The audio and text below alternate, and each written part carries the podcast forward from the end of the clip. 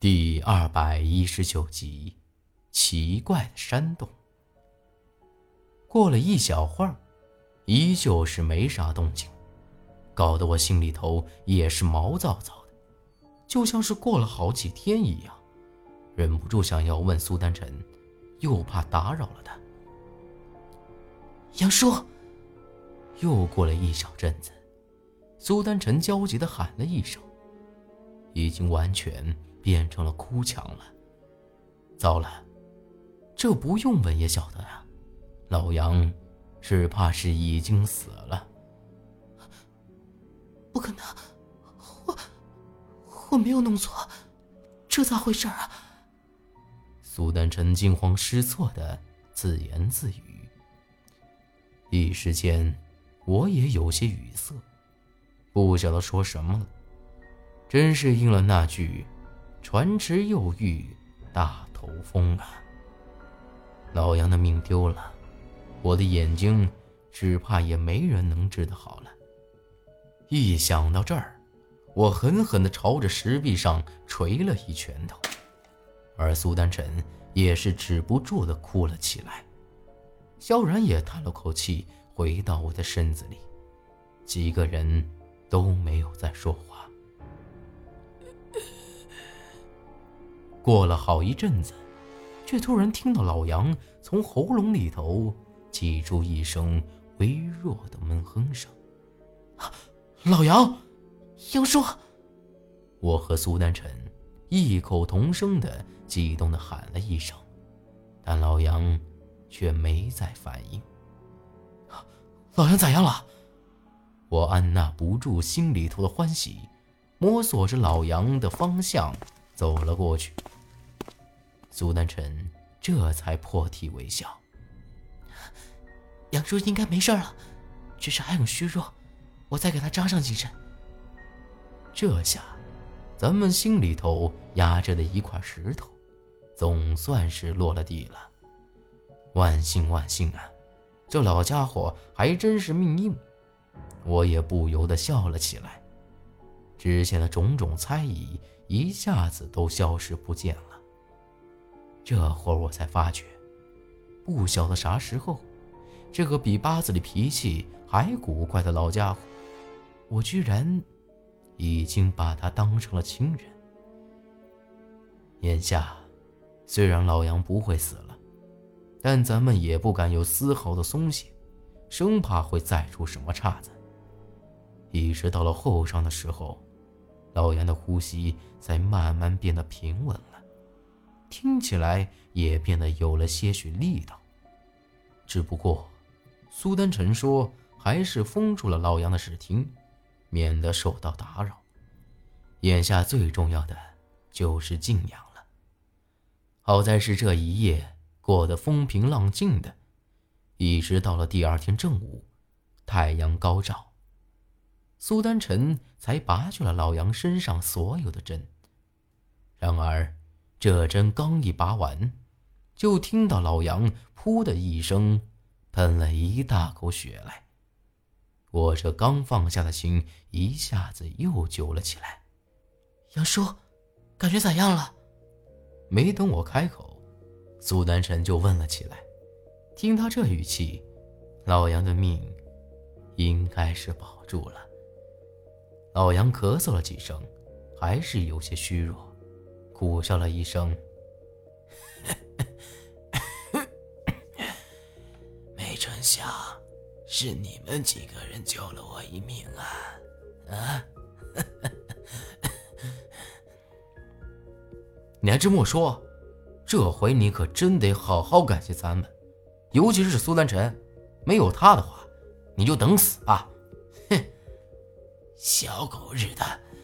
你果然是去了对面那洞子，看那棺材去了。我这话还没说完，老杨就直接打断了我。虽然这时候的老杨依旧虚弱，不过这副臭德行还是一点都没变。看他这个样子，是早就算准了我会去看那棺材。这一问，我倒是有些不晓得该咋个回答了。看来又免不了被他一顿教训。丫头，这小子的眼睛咋样了？我还等着挨老杨一顿臭骂呢，这老杨却语气温和的问起了苏丹晨。估摸着，苏丹晨也没想到老杨会有这么大的转变，愣了一下，才有些不好意思的开口：“嗯，不过我只能让他的眼睛不瞎。杨叔，还得麻烦您。”老杨冷笑了一声。叹了口气，哼，丫头，扶这小子，跟我来。之后，我就被苏丹臣扶着，听到那石门轰隆隆再次打。本以为老杨会领着咱们下去，但又听到几声咔咔嚓嚓的声响，明显是老杨按下了沙子机关。有新的石阶出现了，他并没有领着咱们下去，而是朝着上头走了去。约莫过了小半炷香的时间，我才感觉到自己的脚底下踏实，而且闻到了一股子奇特的香味儿。这股香味儿很是奇怪，有些像是韩半仙药铺子里头草药的香味儿，但却又比那种味道。更好闻，我甚至觉得这吸上一口都觉得神清气爽的，浑身舒坦。虽然眼睛蒙着布，但还是能感觉到太阳有些晃眼睛。咱们明显是到了外头了。杨叔，这是？苏丹臣惊讶地说了一句，老杨也没再说话，径直过来。一把扯掉了我眼睛上的布条子，又扒拉扒拉我的眼皮子，这一碰又是一阵火辣辣的疼，搞得我眼睛水直往下流。唉，老杨有些无奈的叹了口气：“咋了？是不是我这眼睛已经没法子治好了？”听他这一叹气。我也有些心里头发慌了。老杨都没得法子，那我可就是真的要成瞎子了。丫头，帮我把他眼睛撑开，你小子，给我忍着点。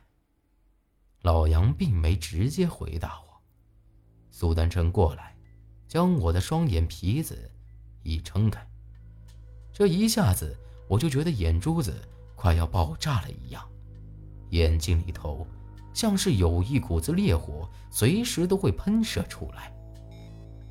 就在这时，却突然感觉眼睛传来一阵冰凉的感觉，像是有两条冷冰冰的虫子在往眼睛里头钻一样。之后，老杨就让我把眼睛闭上，而这股子清凉的感觉直穿脑子深处。过了一小会儿。就再也没啥感觉了。好了，可以睁眼了。老杨说完，我才慢慢的睁开双眼。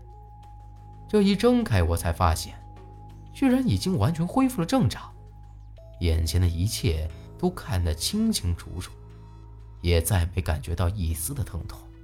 哎，老杨，你刚才给我弄的啥呀？这也太神奇了！我有些喜出望外，没成想老杨就这么一下子就给我弄好了。苏丹晨也是满脸的激动。老杨冷笑一声，朝着旁边使了个眼色。刚才我只忙着高兴了，还没咋个注意到这周围的情况。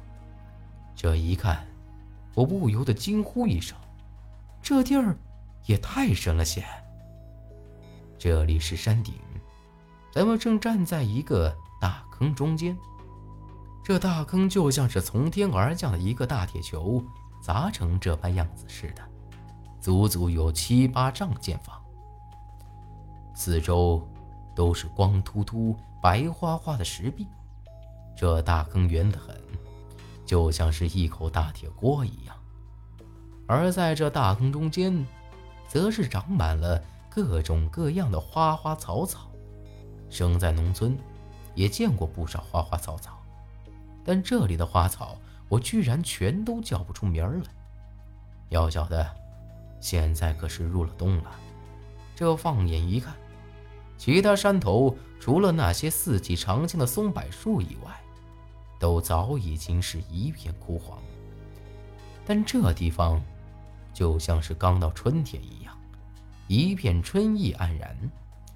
这哪里是入冬该有的样子啊？更奇怪的是，这些花草上头都爬满了一些小肉虫子，大的、小的，红的、黑的。